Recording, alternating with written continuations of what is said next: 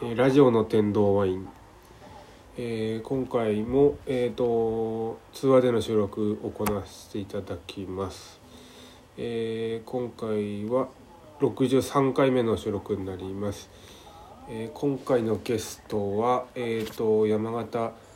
大学前の、えー、と喫茶シャッフルの店主であられます鏡さんをお迎えします。鏡さんよろしくお願いいたします。あ、よろしくお願いしよろしくおます。願いします。いろいろと大変な中であの、はい。ラジオ出演していただきまして本当はありがとうございます今回は。あ、いえいえいえ、今日ちょうどお休みだったんで、ちょうどよかったです。あすいません。ありがとうございます、うん。よろしくお願いいたします。あのー私が最初にえっ、とシャッフルさんにシャッフルさんという鏡さんとお会いしたのが、えっ、とけ結構前2323いや34年ぐらい前くらいになりますかね。もうちょっと前ぐらいかあもしれない。5年ぐらい前ですかねだと。うん。あのお店の方にあの伺わせていなんか私の知り合い、えーの方がこういいお喫茶店があるっていうことであの紹介していただいてでお店に、えー、と伺ったっていうことがあったと思うんですけども。そうですよね。あで、そうですね。あのー、ほら、あの、圭太君の、あはい。の、ほら、イベントで、あそうです、最初の、あはい。ギャラリー回遊あさんでそうですよね。のイベントで、あはい。それにもちょっと行かさせてもらって、そうですね。あの来ていただいてそうですね、うん。でで美味しいカレーいただきました、あ圭太君の手作りの無料で。そうでしたね。はい。美味しかった。あありがとうございます。あとあのーシャッフルさんの方でなんか音楽のイベントとか、はい。あの白丸タクトさんのライブの時にもちょっと。関わらせてもらったりとかええ。して、えー、といろいろと鏡さんには本当にお世話になりっぱなしで。いやいや、こちらこそ、はい。う圭太君は、うん、楽しいから、あすいません。ありがとうございます。何やるんだろうっつって、あ攻めてく姿勢がすごい好きだから、あすいません。ありがとうございます。であのーそうですよね。で今はもうこの前もあのお伺いしてあのーはい。あの、ひまあ、今状況としてココロナウイルスっていうのが非常になんか影響がお店の方にもあるかと思うんですけどもうん。どういった感じなんですかね今お店の方は？うん今はね、もう大学の中にはもう人が入れない状態で、あでサークル活動も休止で、あはい。で多動の中には先生も入れないから、あそうなんですね。うん、もうほとんどもうもう何のための大学がそこにあるのかないかなうん。一番かわいそうなのが新入生の1年生なんだけどねそうですね。うんもう来てすぐもうこうなっちゃったから何もすることなくて勉強のやり方ももう誰にも聞けないし先輩にも聞けないから。うんそうですね。サークルに入るとね先輩たちがいろいろ教えてくれるんだけどそれすらないからうん。ちょっとかわいそうだね今はね。なるほど。うん。まあ、お店の方とかの売り上げの方も格段にガクッとこう、うん、落ちちゃってて、まあ、はいテイクアウトたいな感じになってるんだけど、なかなかうん。その日その日で違うんで、ちょっと四苦八苦しながら試行錯誤の毎日かな。なるほど。頑張ってるけど。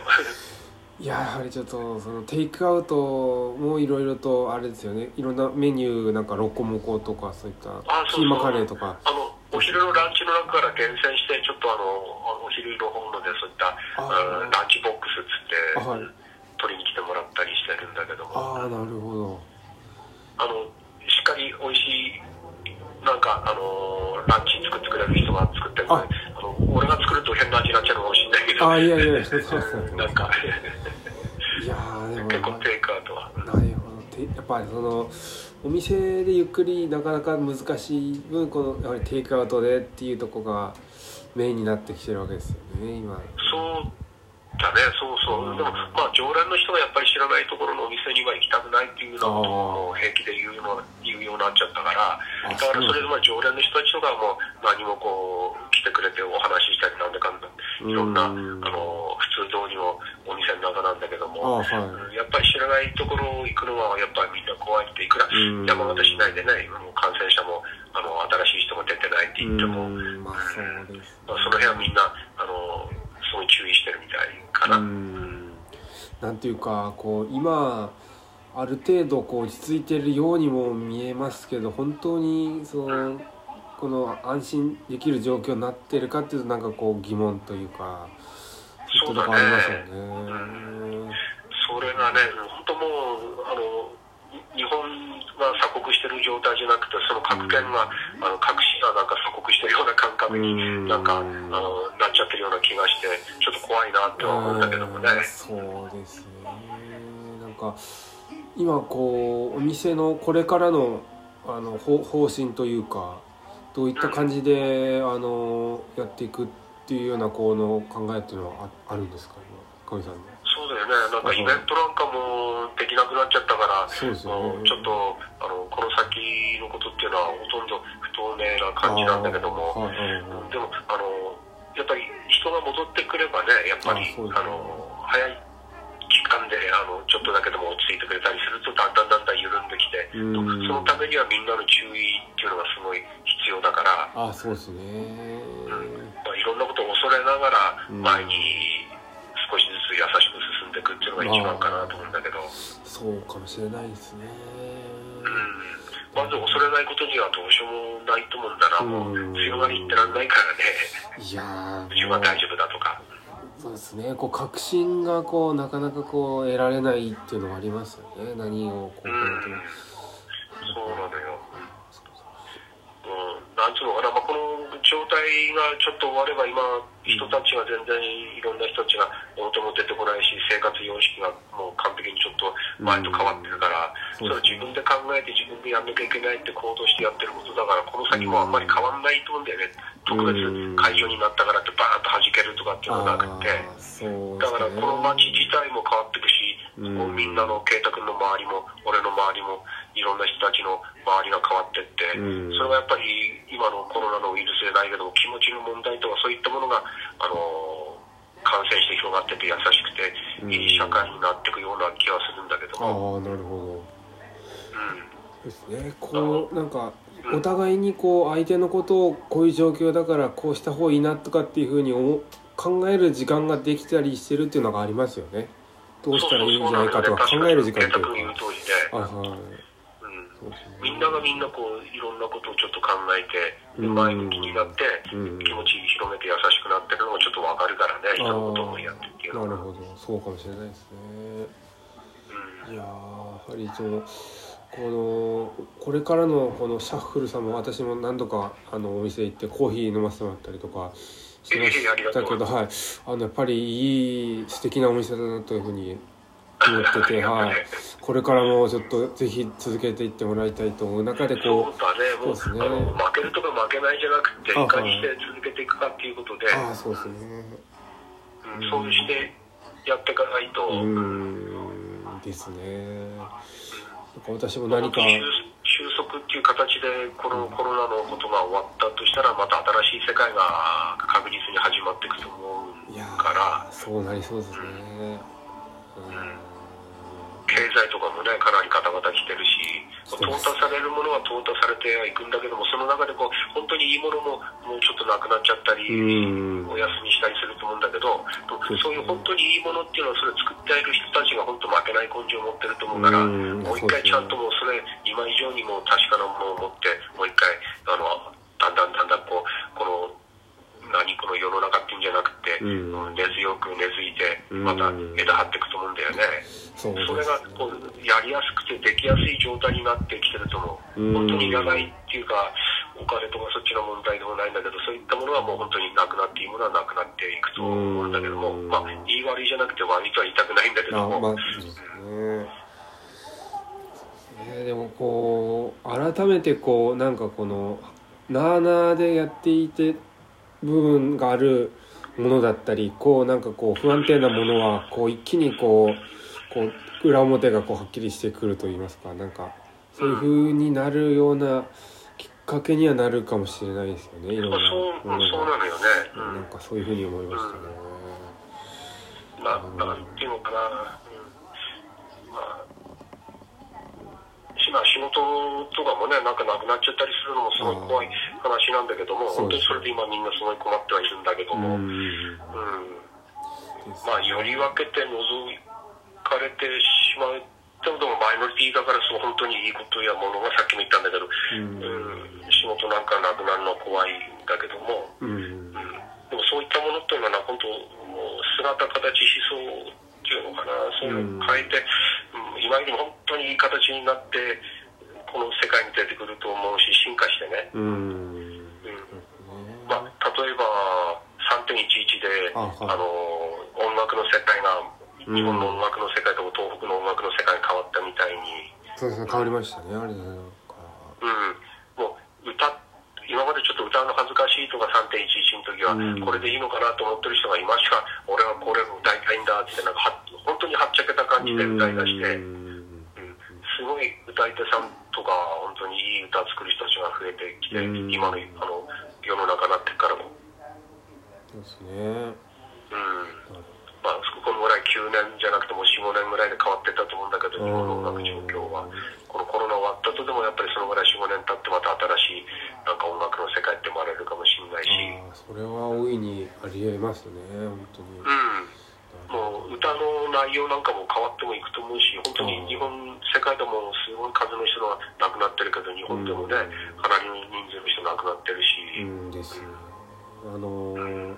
シャッフルさんとその音楽の関係性っていうのがまずあの川上さん自身もあのバンドをされてたり音楽されてるっていうのはあると思うんですけどあの私が非常に印象に残ってるのがですねあの遠藤道郎さんがあのシャッフルさんでライブされたのを見に行った時ははい本当になんかあのすごくいいライブを見させてもらったっていうのが思っててあの、かぐみさん自身もあの道郎さんとお友達だったというところもあったんです、ね、僕は中学の時も彼あの山大の学生だったんで高校の頃にはもうほとんど彼の部屋に入り浸ったりしてて。うん。彼がに彼女ができたらやっぱりちょっとなかなか言いづらくなったりしたんだけど、うん。亡くなる前までも年に 1, 1回ぐらいは最低なんか東京とか山形で会ってて12回はほとんど山形でのことしか知らないんだよね。ああそうなんですね。いろんな報道されたりいろんなこう掘り起こされてスターリンっていう形で。スターリンの前のことですよね。うん。なるほど。だから東京行ってからのって俺ほとんど知らないんだけど彼も山形帰ってくるとそういうバンドとかだそんなあんまり話しなかったから普通にまあ一緒に並んで座って飯食ったりとか 音楽のそのどうせね分かんないからさ向こうの状況は、まあ高校の頃とか一緒にいた感じでずっといつも過ごしてたから山形ではなるほどだから周りが亡くなってからあこんなすごいやつだったんだっていうかちょっとびっくりしたところは実際あったね。なんかこの前ちょっと前命日ででしたよね。25日。25日あそうですよね。でなんかその日もなんかその日というかこういろんなこの追悼のイベントだったり、うん、本当にいろんいろんな方があのファンファンだったというか道郎さん好きな方が本当にたくさんいてこう偉大なアーティストさんだったんだなっていうふうに思うんですけどなんか私自身がこう道郎さんとかどういったところが好きかっていうふうになんか考えてみるとこの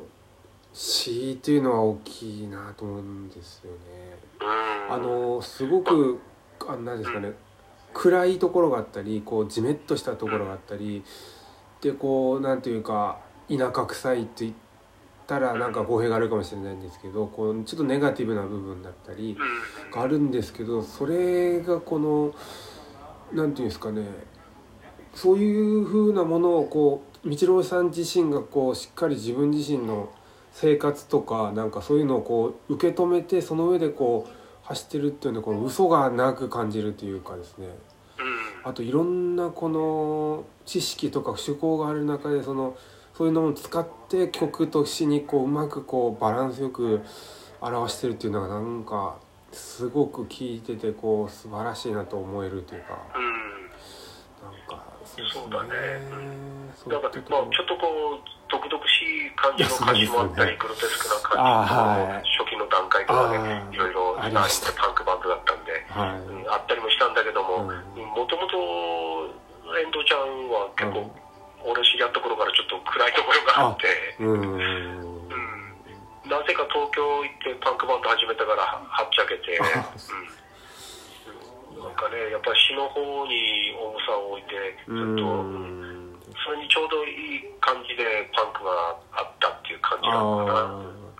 そうだったんですね。いや、うん、練習はもう全然もうバンドの人たちも初期のパンクなんだけども全然すごかったね、うん、あ本当ですか。うん。一人でカラオケ行って真っ暗にしてその中であの自分の曲かけてバンドじゃなくても歌いまくるとか、えー、部屋の中でも、ステージ衣装着たまま上半身裸であのマイクスタンドであの電源つながってないんだけど自分のレコードかけて歌ってるとかさ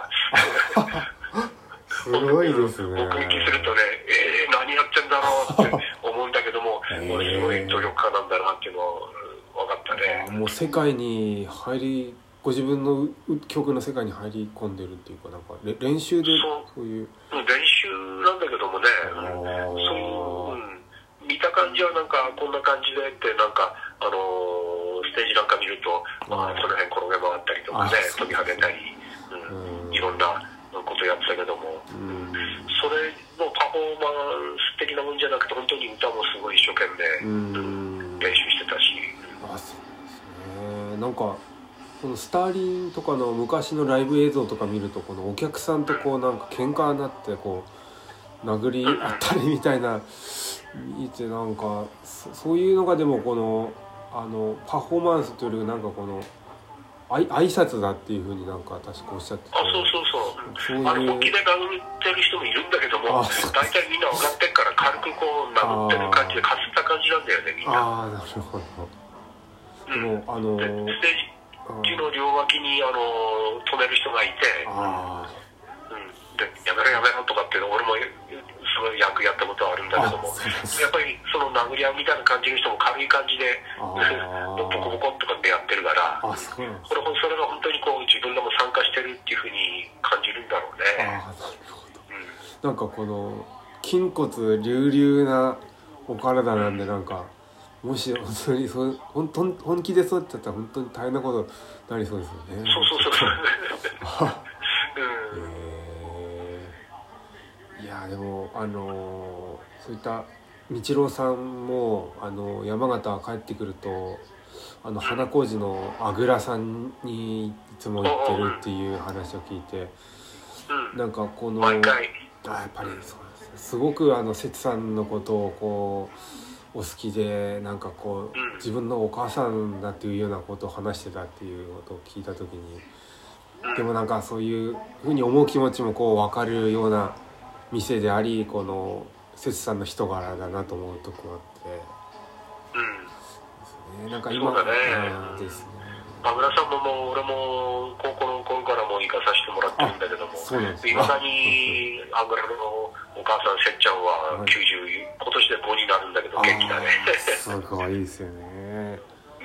うん、なんかあの、まあ、あごめんなさいあの今あぐらさんの方もなかなかお店にお客さん、うん、なんかやっぱりコロナっていうことで来れなくて、うん、やっぱり大変みたいですね。そうだね。どこのお店でもそうなんだけどね,、まあ、ね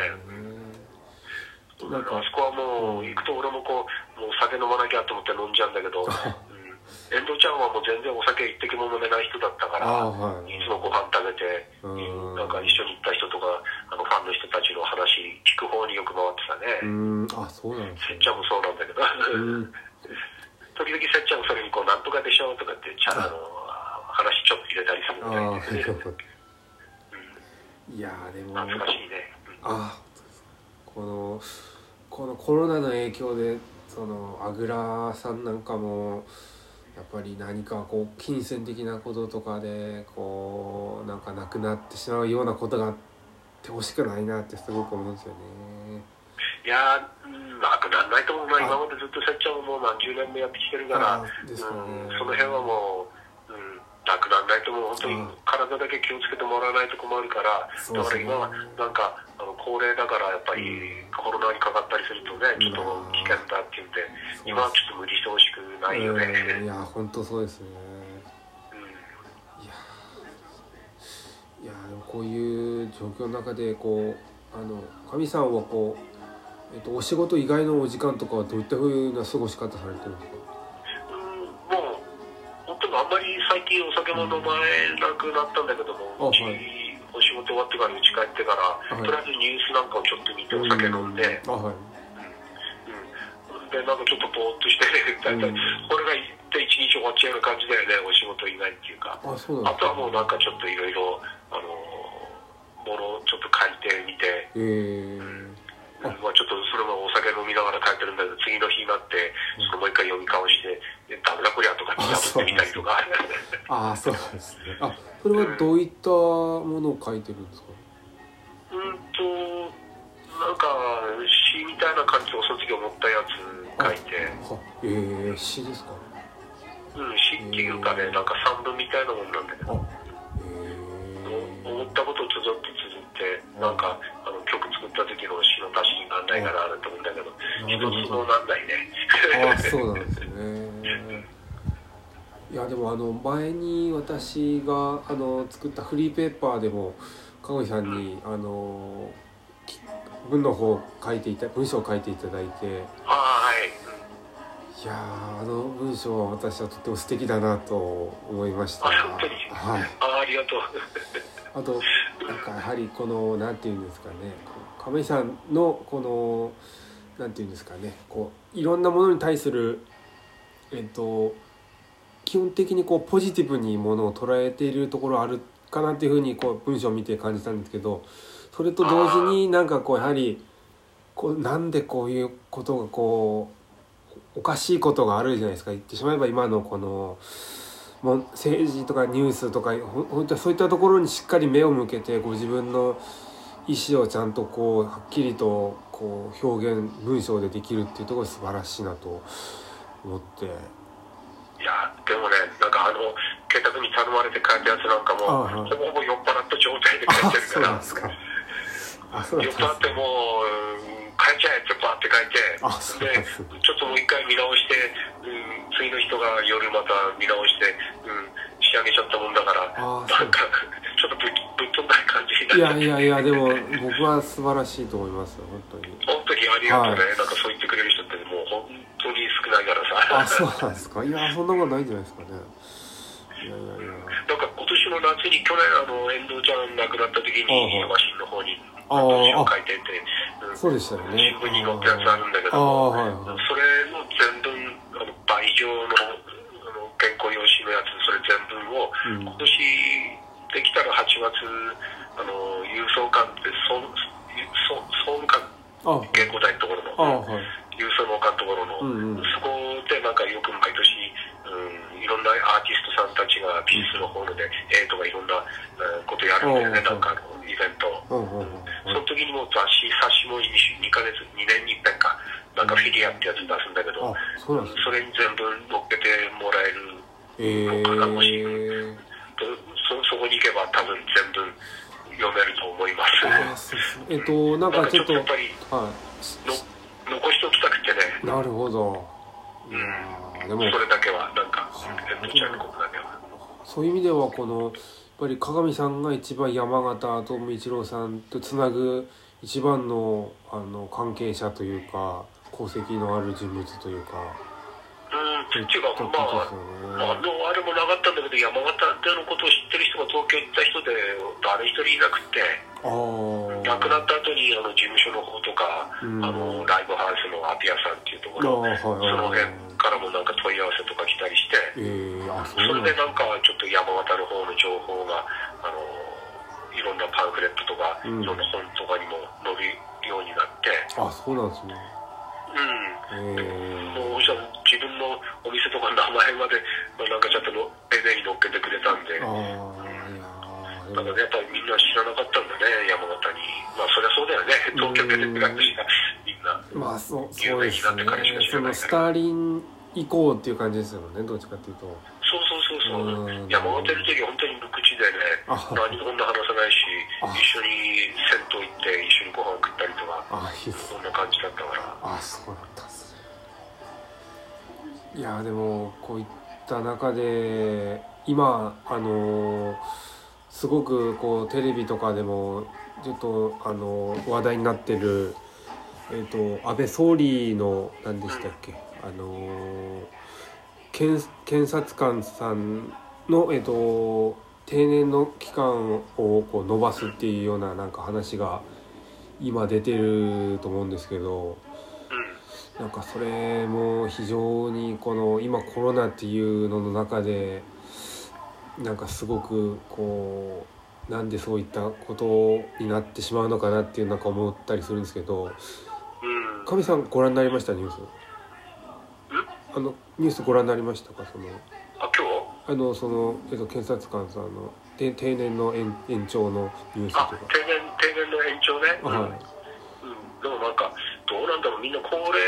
になっても働きたいっていう人もたくさんいるわけだし。ああでもなんか今回のこの件に関しては安倍総理の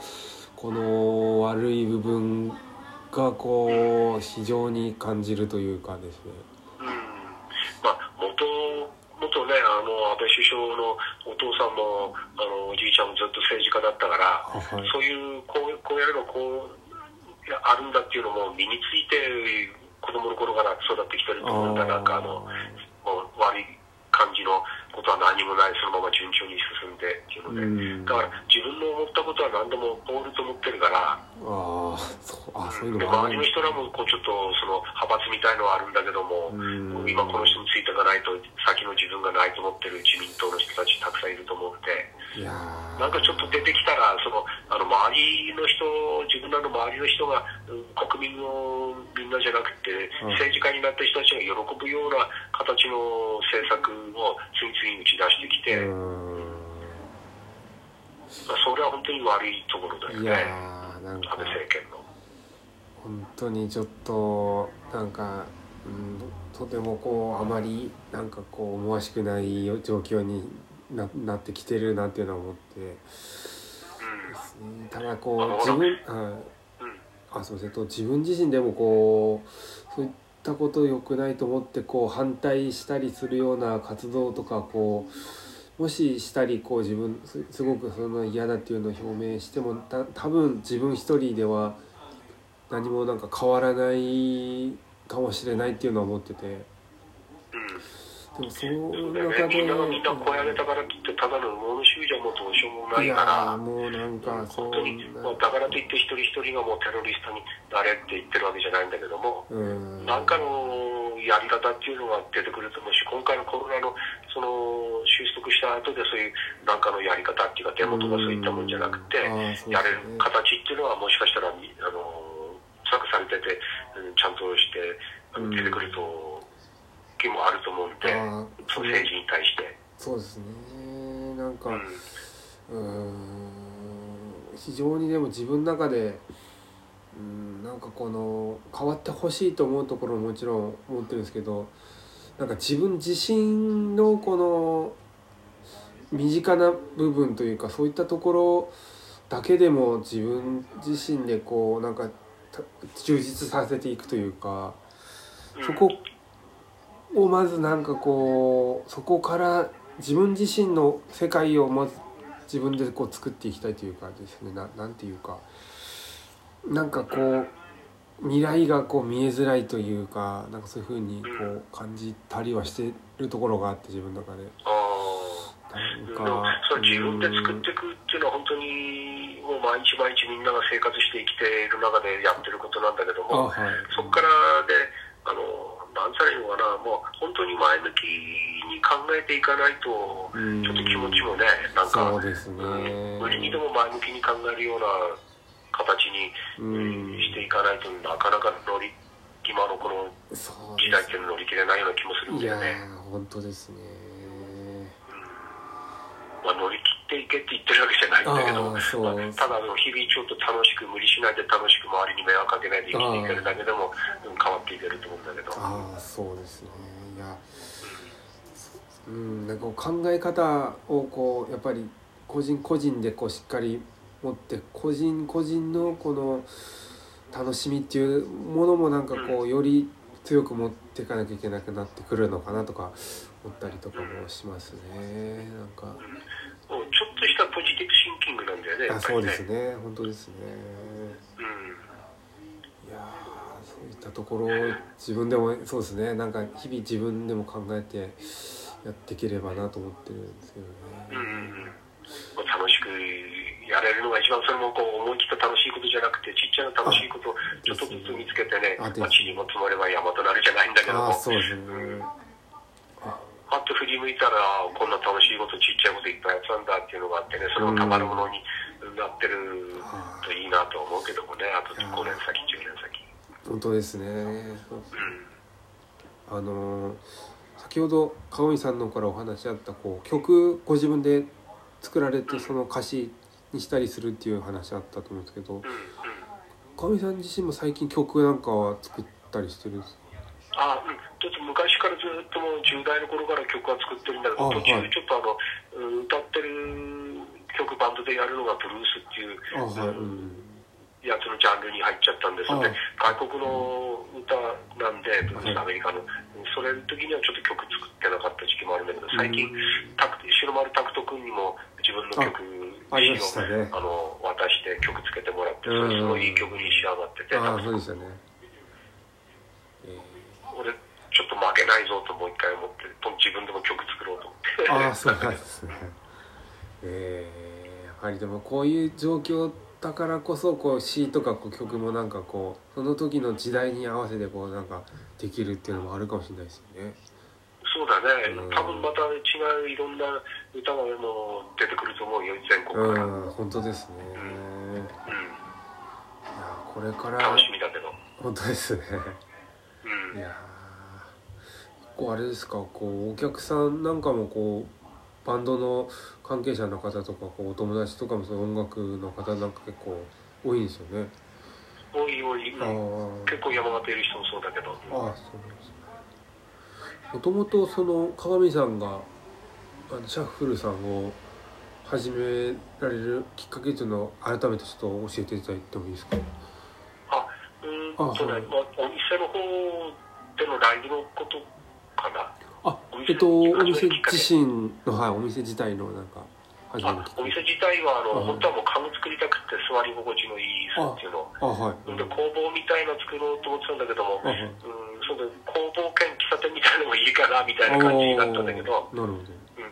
そしたらあのやっぱりお店の方っていうかその飲食系の方の方がちょっと忙しくなって。椅子の方もちょっと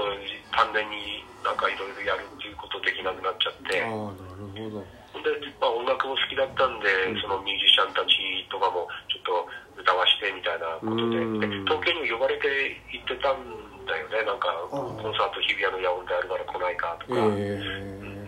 で行ってたんだけども行って帰ってくるだけで日ぐらえい3日ぐらいいると、そうですよね。うん、それだったらうちのお店でそのそのあまりその当時売れてないかった人たちだけどもそういった人を応援するという意味で俺が56万赤字出してもいいからお店の方でライブでやってうんいろんな人にあの聞いてもらって見てもらって応援してもらうっていうのがライブとか始めるきっかけそうだったんですね。ああ、なるほど。あでもやっぱり山形でもいろんな方いらっしゃいますしいろんな見見に来る方もいっぱいいろんな方もいらっしゃいますもんね。うん。あの何でしたっけ？この前だとなんかこの「Hi How Are You」の原田さんとかうん。結構そうですよね。あの方の時も結構人気ありますもんねいろんな。楽しいよ彼のライブは。うん。なんかちょっとおちゃらけてるところがあったり。ガンガンガンガン、うん、のうん乗せて乗せて。あそうですよね。いやいいですよね。シャムキャッツの夏目くんとも一緒に共演したんだけど、あー行きたかったんですよねその時はノリノリ。ああやっぱそうです。いやまたぜひやってほしいですよね。うん、一日経たないぐらいでもチケット、まあ、限定のチケットもみんな座れてっていうふうにしたんで、あお店でもうあっという間にもうチケットなくなっちゃって、そうですね。僕もあの応募した時にはもう売り切れっていうあ、そうなんおったんですよね。うん行きたかったんですけど。だから、うん夏目くんのシャムキャッツと別個で一人で、なんか秋田とああですよね。仙台と。山形は毎年単独で回りたいって言ってて、ああじゃあ今年ももう今年か。うん、そうだね。もしかしたら。間に入ってくれてる女性の方いるんだけども、ああ。その方がもう夏目くんのファンで、え。えまた今年もね、夏なんだけども、うんそういうお話が来るといいなと思ってるんだけどね、コロナに関係なしで。そうですね。ぜひ来てもらいたいですね。そうだね、うん。まあ、原田君も東京行ったりこっち来たあこっちでライブやったりとかいろいろ忙しいみたいだけどね。そうですね山形から結構あっちあの東京とかに行ってライブやってる人たち結構いるんだよね。あなんか上り坂さんでしたっけ？そうそう上り坂君とか寺のあ住寺職屈のですね。なるなろうとしてるんだけど。ああですね。上り坂君もそうだし、あでもやっぱりまあそういっね、みんたなちょっと今はちょっと我慢してると思うんだけども東京行ったりするのもうん。ことっちでライブやるのもね。難しいですその分なんかなんか貯めて、まあ、みんながやれないんだって俺だけじゃないんだって思ったところからあの新しいもの作ってくれるといいなと思うよね。本当ですね。全然誰にも負けてないもんだって今の若い人たちとか日本で音楽好きな人たちは。いや本当ですね。情熱がやっぱりみんなあるし、うん。ね、いいもの作ってる人多いですよね。本そうそうそう。いやでもここでもう頑張んなきゃねその音楽の方もこうじゃあちょっと、うん、C なかなか書けないけど頑張っ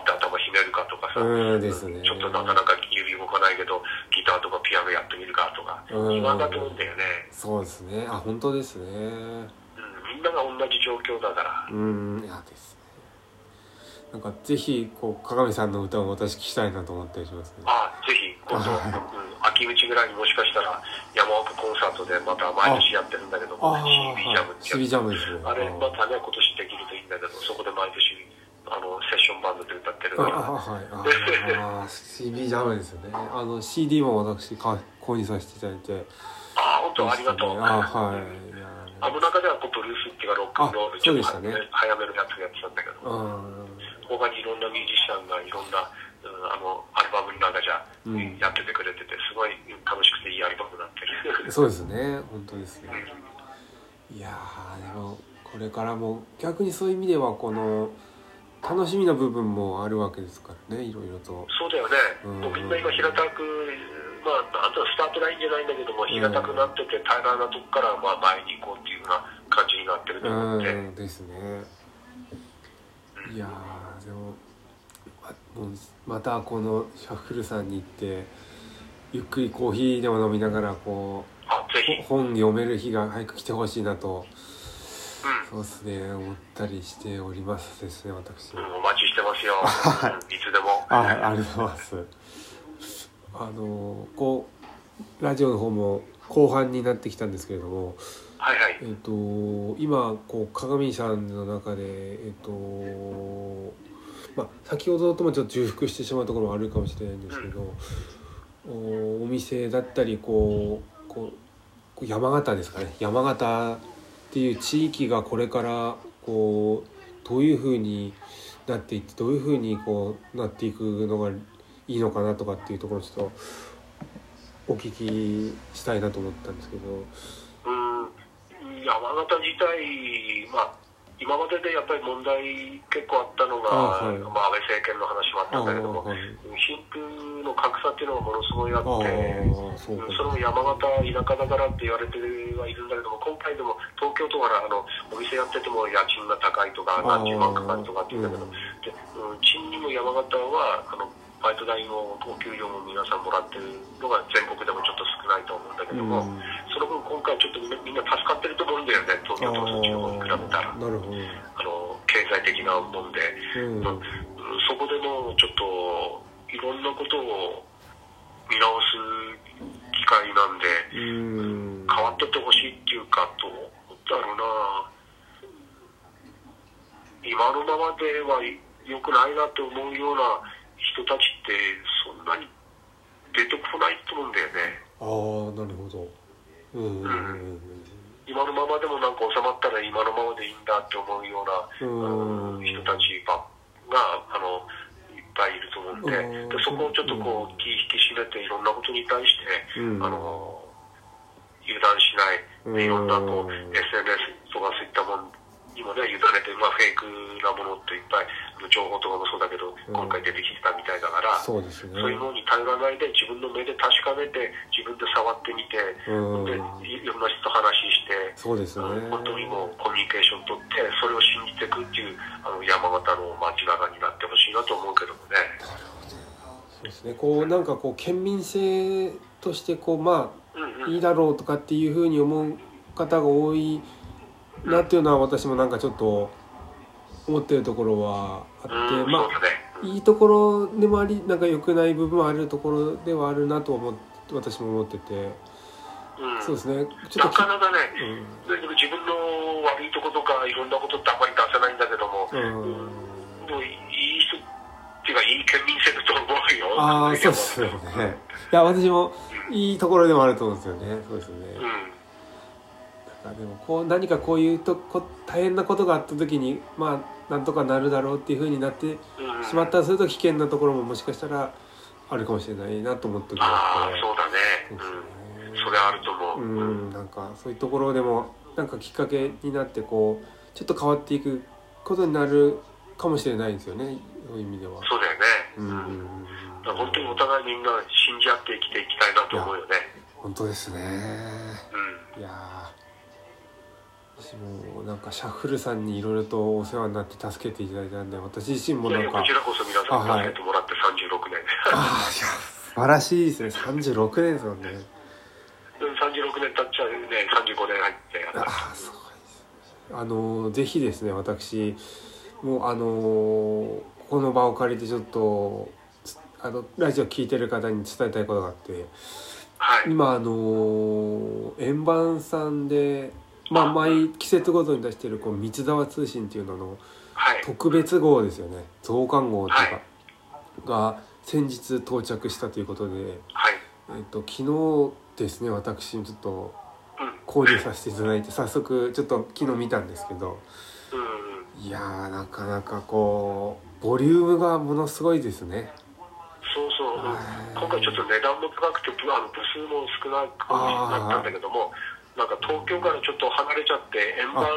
自体はあの高円寺にあるんだけど、あはい。長野の方にその事務所的なものとか黒猫でしたっけ？ね。はい、うん。いやー非常に。そこから発信するっていう形になったみたいで、ああなるほど。